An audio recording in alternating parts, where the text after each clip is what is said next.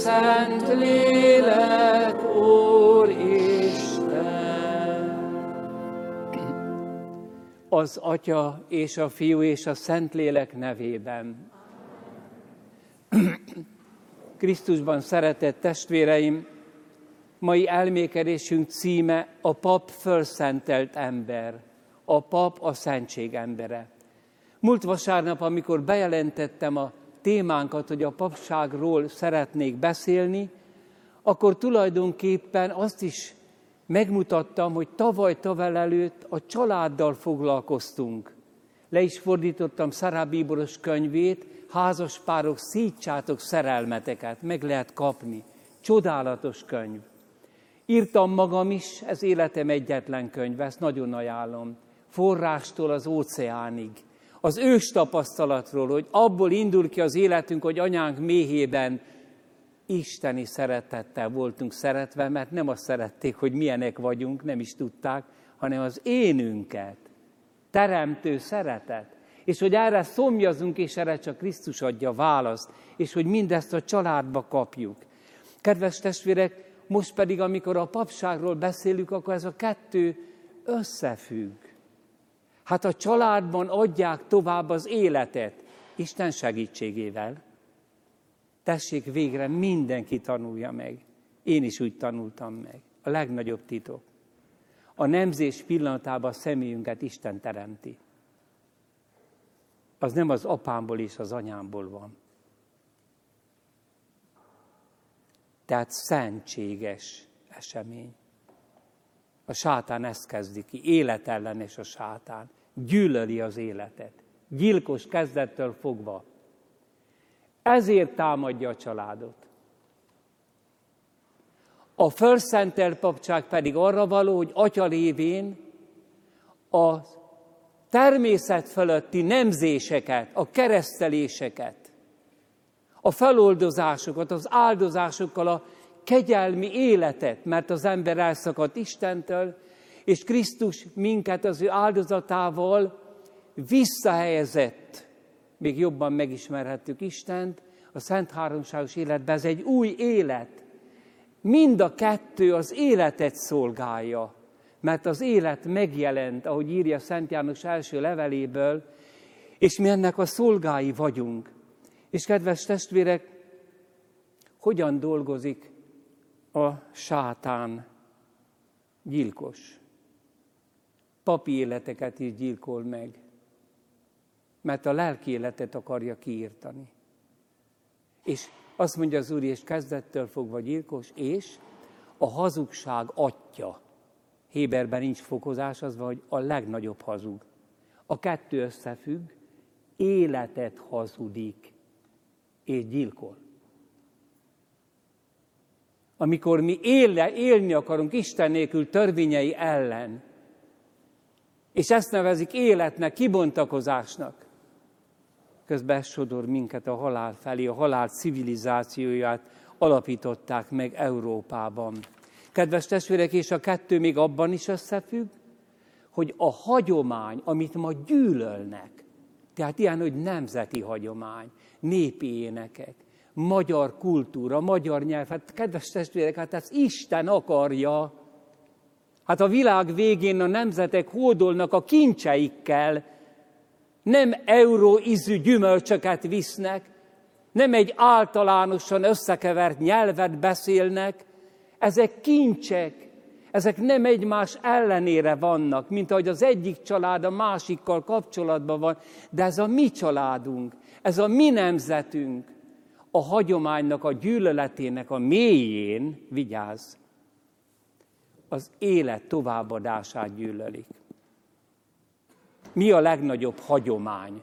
Áthagyományozni az életet. A családban és a papnak a szolgálata által.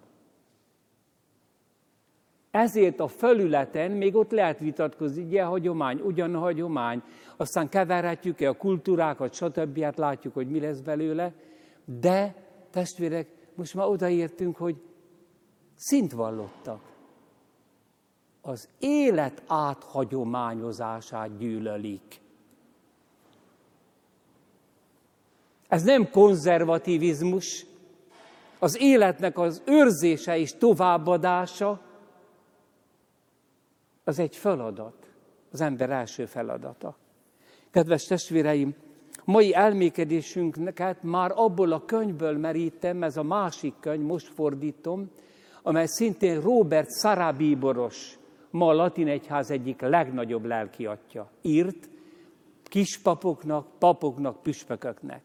Leírja az első oldalakon, majd olvashatjátok, azt a rettenetes sok papi bűnt, ocsmánságot, püspököktől, bíborosokig, minden kipakol. De ez nem szól a papság ellen hanem arra szólít fel, hogy vissza kell mennünk az eredetekhez. Mit akart Krisztus a papság? Nem az, hogy mit, képzelünk el. Leszedni a rája rakott rétegeket, és hogy előjöjjön az ősi képe a papságnak. Megrendítő ez a szakasz, amit most fordítottam, és szeretném megosztani, hogy a pap az egy fölszentelt férfi a pap a szentségnek az embere. És azzal kezdi a bíboros, hogy visszaemlékezik 2009-es nagy csütörtökre, amikor 16. Benedek a Szentpéter bazilikában krizma szentelési micét tartott, rengeteg püspökkel és pappal, mert ilyenkor újítják meg a papok a fogadalmaikat, az ígéreteiket.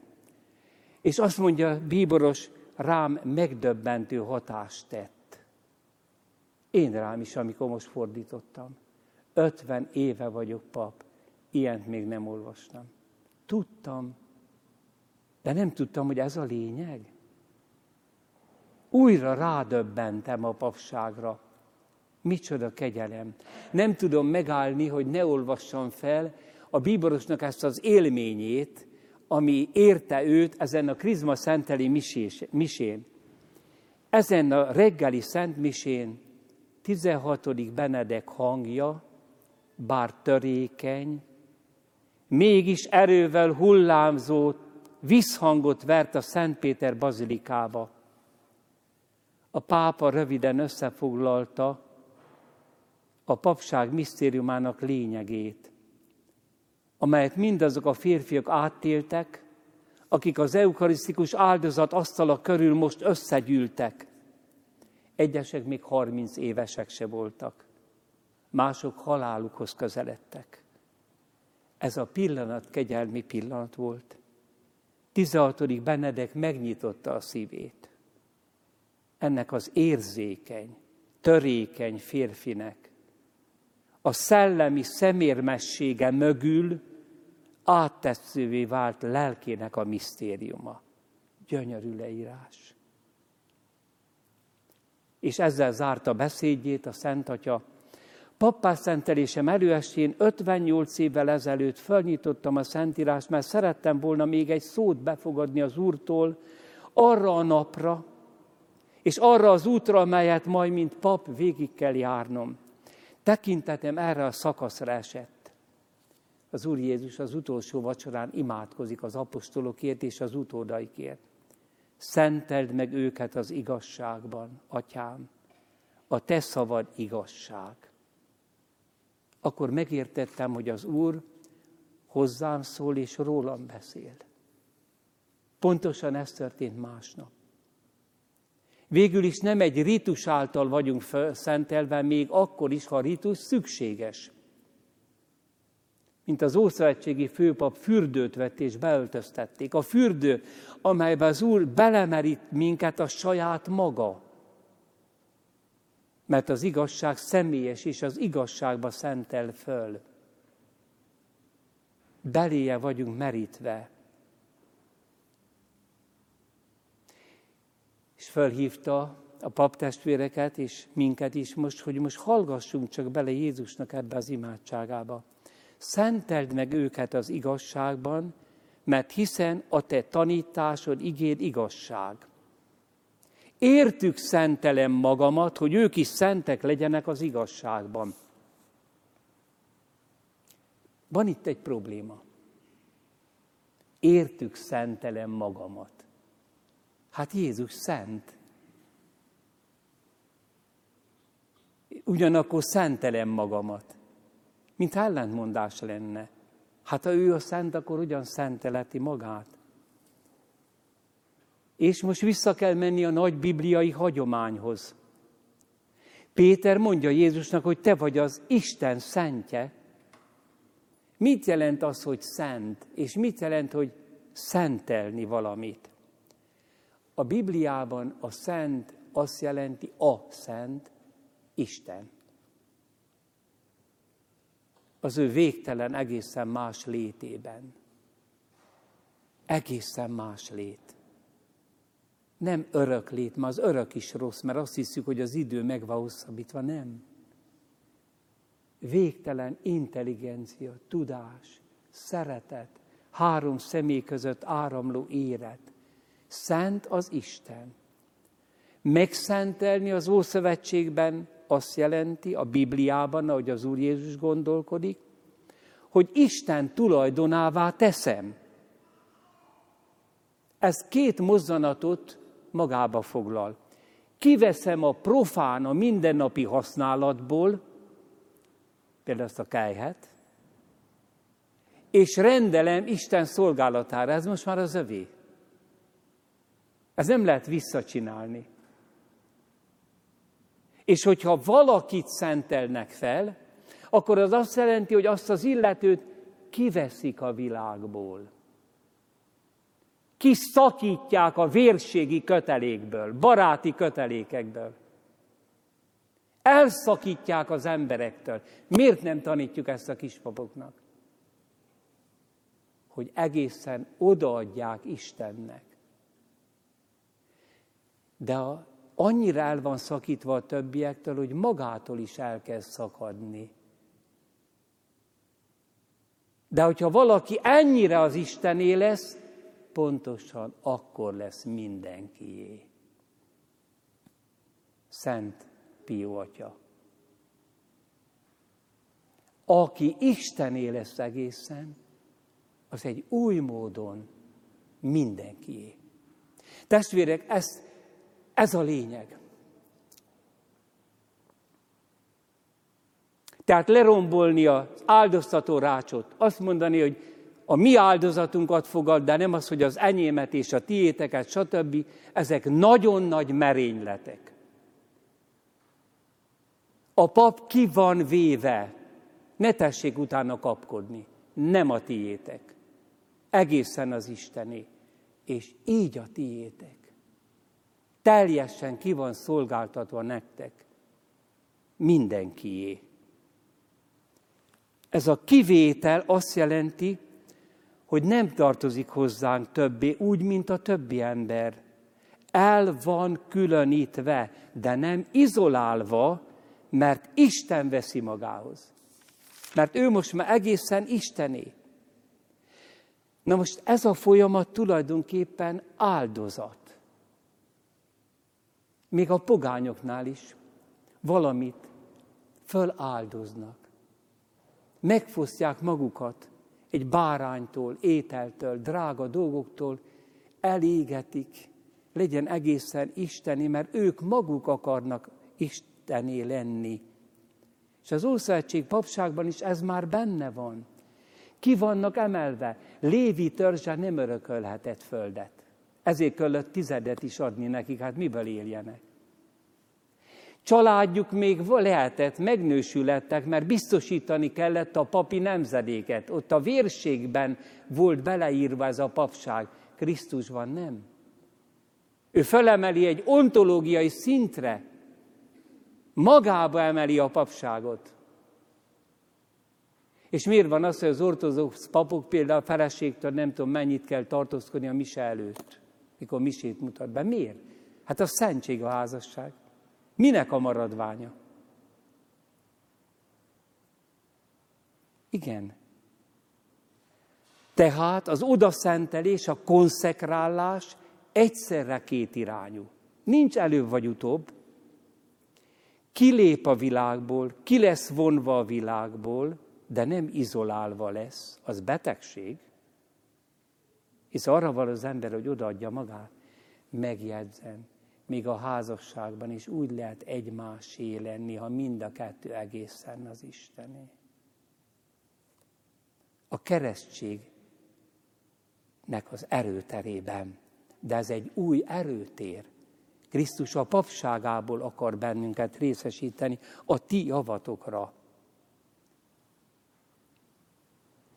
Kedves testvérek, amikor ez a kivétel megtörténik, akkor az embernek, ha az ember szentelik fel Istennek, önmagától is el kell szakadnia. Ezért például a papnak nem lehet magántanítása.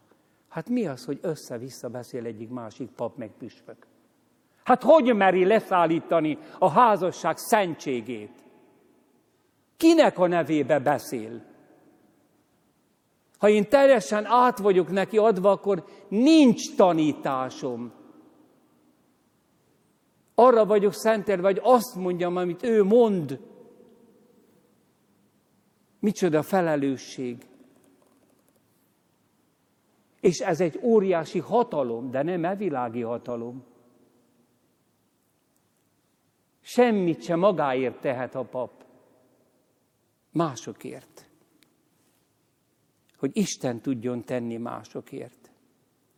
Jézus azt mondja, értük szentelem magamat. Ez egy olyan csodálatos, hát aki odaad valamit Istennek, az a pap. Tehát Jézus itt pap. De mit ad oda? Önmagát, tehát ő az áldozat is.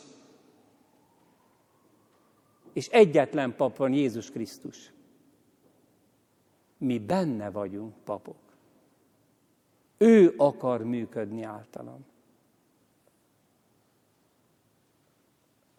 Felfogjuk most, hogy mit jelent ez? Ő Isten fia személyében, de ember lett, emberi élet, emberi teste van, és ki fogják végezni. És azt mondja, az egy külső esemény. Ha lehetne, múljék el, atyám, de ha nem múlik el, mert én csodát nem kérek a magam számára, akkor én most értük és általuk minden emberért magamat oda szentelem, hogy bocsáss meg nekik. Jézus szívének a mélységébe tekintünk most. Erről állandóan tudni kell. Itt van az eredete az egyházban levő fölszentelt papságnak. Ő az egyetlen főpap. De cselekedni akar. Minden nemzedék előtt megjeleníteni az ő áldozatát és az ő papságát és ebbe belevonja az apostolokat és az utódaikat, mert még azokért is imádkozik, akik majd a nevé ne, hisznek benne. Értük szentelem magamat.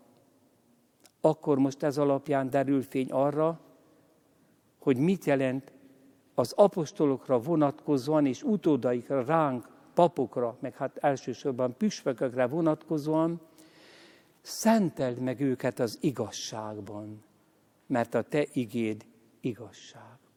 Na most, kedves testvérek, ugye érzitek, hogy azok a fröcsögő dumák a papságról, celibátuson, mire hagyjuk már el. Hagyjuk már el, nincs értelme. Mint ahogy fecsegni a házasságról sincs értelme ma már.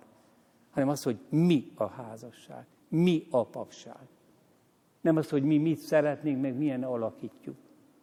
Krisztus mit akart. Szenteld meg őket az igazságban, mert a te szavad igazság. Nagyon érdekes, hogy kis, egy kis lezsár változtatás van. Szenteld meg őket az igazságban, hiszen a te igéd igazság, ezt hozzáteszi. Mert egyszer csak azt mondja, szenteld meg őket az igazságban. Mert a te igéd igazság. Hogyan lehet, mit jelent ez számunkra, papok számára? Először is azt kérdezi Robert Szarabibros, hogy hogy állunk mi az Isten szavával, az Isten igéjével, mi papok. Ismerjük.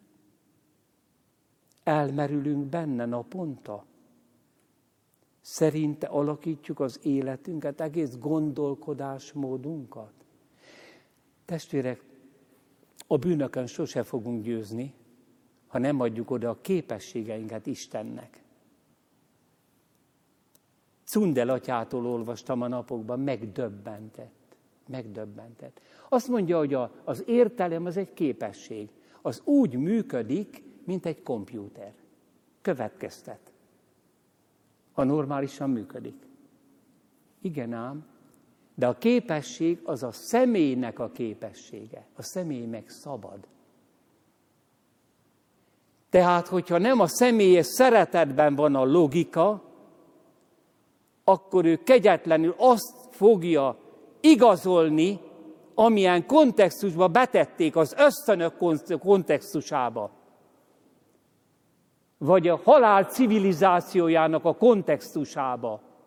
És akkor lefizetnek tudósokat, egyetemi tanárokat, akik mocsok módon nem hagyják ott a katedrát. Becsületből és zseniális logikával próbálják igazolni az igazolhatatlant. Ugyanígy az működik az akaratunk, de mibe van betéve? Az ösztönöinkbe. Tehát a képességeinket kell átadni Krisztusnak. Hogy az ő világában, a Szentlélek erőterében működjenek emberi képességeink. Tehát hogyan állunk mi az igaz Isten szavával, mikor azt mondja az Úr Jézus, hogy szenteld meg őket az igazságban, hiszen a te igéd igazság.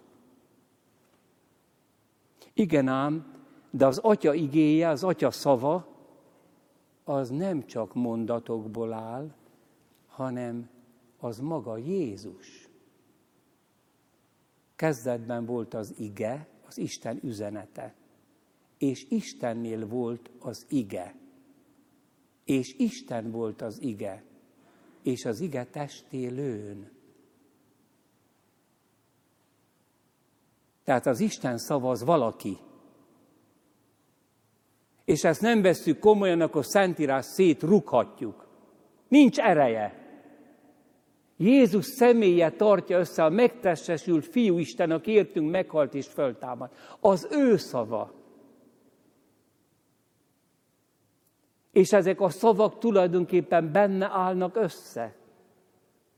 De a Jézus személye az Atya Isten szava. Ezért az Ószövetségben Isten üzen a, a, a zsidó népnek, és azok hordozzák Isten üzenetét.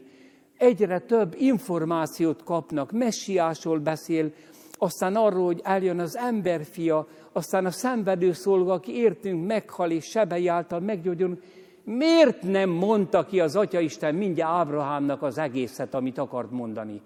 Mert kimondhatatlan Jézus előtt. Mert Jézust akarta kimondani. Szenteld meg őket az igazságban, a te szavad az igazság, tehát Jézusban szenteld meg őket egy eltörölhetetlen bélyeget, jegyet kap minden megkeresztelt ember. Még ha elkározik, akkor is tudják, hogy ez meg van keresztelve. A pap egy második jelet kap. A papságot nem lehet letenni. Soha, mint a kereszténységet se. Soha. Örökké Krisztus papságának a jelét viseli és ha egész életünk nem a megjelöltségben bontakozik ki, akkor jaj nekünk, mert ítéletünkre lesz. Ugyanúgy a keresztség. Milyen csodálatos Szent Pálnak ez a mondata, élek én, de már nem én élek, hanem Krisztus él bennem. Ennek a megélése papságunk lényege. Minden ebből következik, ami nem ebből következik, az pótcselekvés. A bíboros nagyon őszinte. Nem csak így sokszor renden belül, egyházmegyéken belül is, persze kellenek az összejövetelek, nagyon kellenek. Beszélgetés a hitünkről. De azt mondja a bíboros, hogy hány olyan összejövetel van magas szintű, hogy összehoznak egy nagy dokumentumot, kiadják, és semmi sem történik.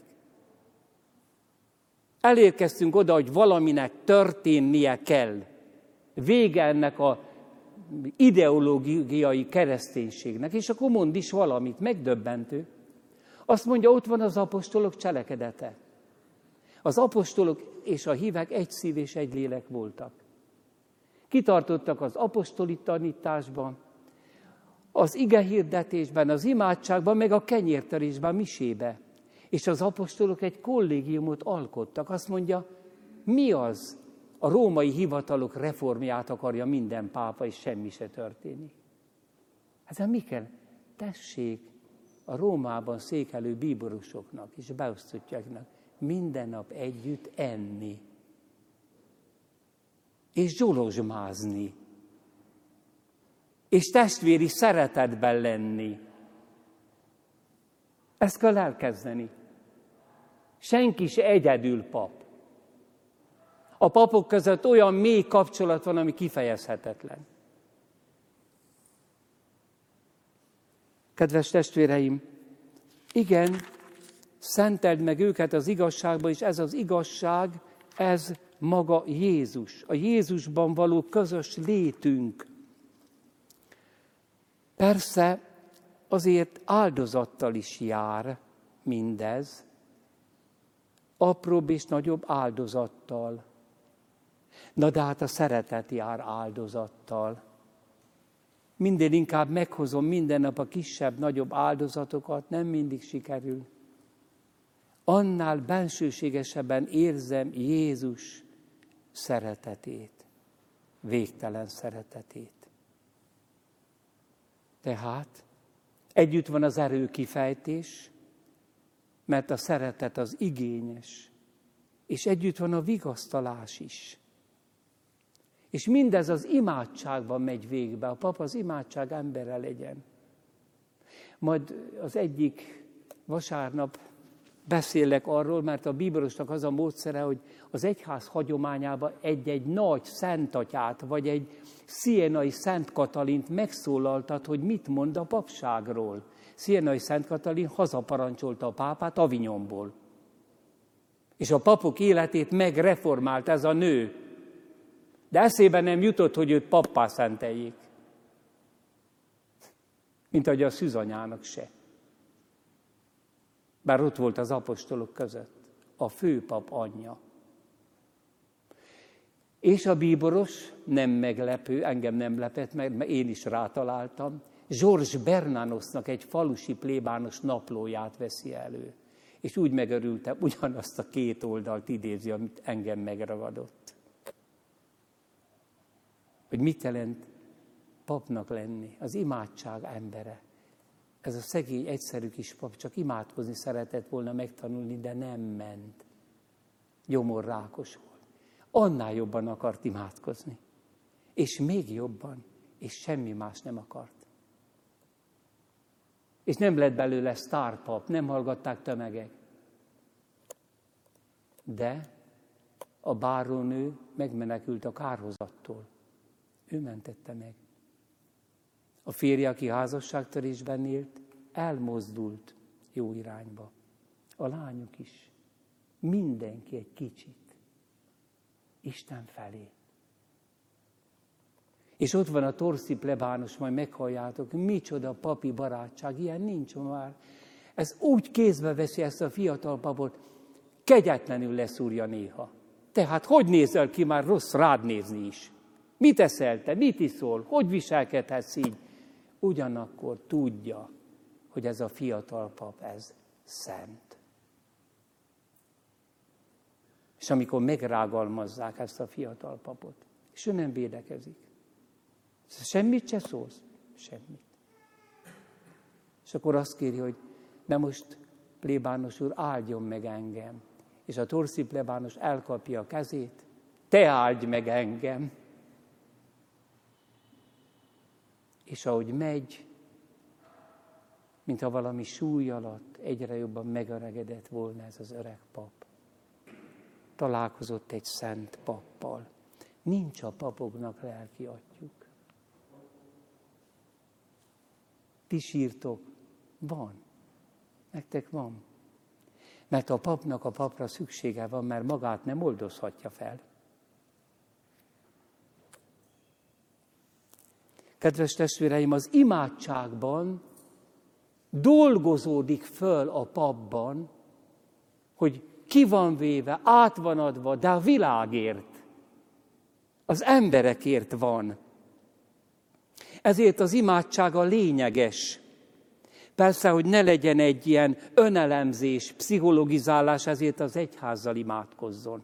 Élje át a Szent Misének, a breviáriumnak minden szavát. Belépni az igazságba, belépni Krisztus életébe, Krisztus papságába.